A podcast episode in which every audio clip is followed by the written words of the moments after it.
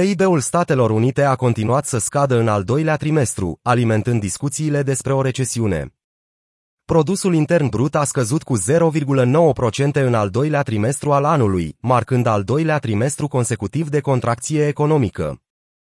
În timp ce raportul a fost mai rău decât previziunile economiștilor privind o scădere de 0,5%, a fost puțin mai bun decât așteptările în șoptă pentru o scădere de un procent sau mai mult. Monitorul GDP nou al Băncii Federale din Atlanta, de exemplu, a prezis o scădere de 1,2% a PIB-ului în al doilea trimestru.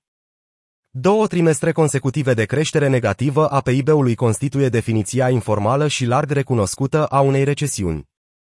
Dar Casa Albă a combătut cu furie ideea că șase luni de contracție economică echivalează cu o recesiune, emițând declarații și briefinuri pentru a-și transmite mesajul că economia rămâne puternică. Deși unii susțin că două trimestre consecutive de scădere a PIB-ului real constituie o recesiune, aceasta nu este nici definiția oficială, nici modul în care economiștii evaluează starea ciclului economic, a spus Casa Albă într-un comunicat săptămâna trecută.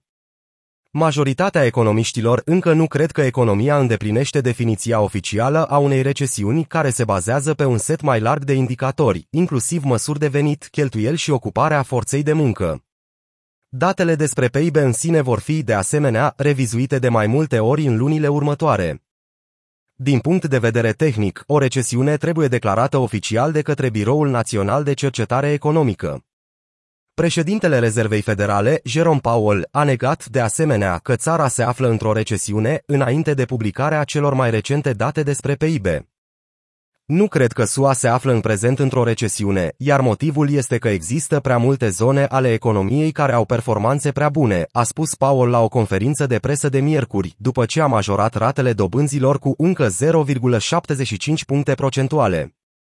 Paul a remarcat că piața muncii rămâne foarte puternică, cu rata șomajului de 3,6%, aproape de cel mai mic nivel din ultimii 50 de ani.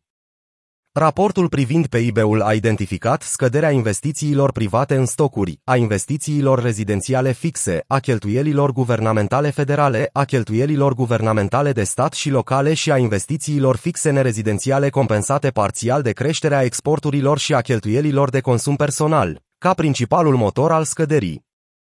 Bitcoin a înregistrat cel mai mare câștig de o zi din ultimele șase săptămâni, crescând cu 8% la 23.416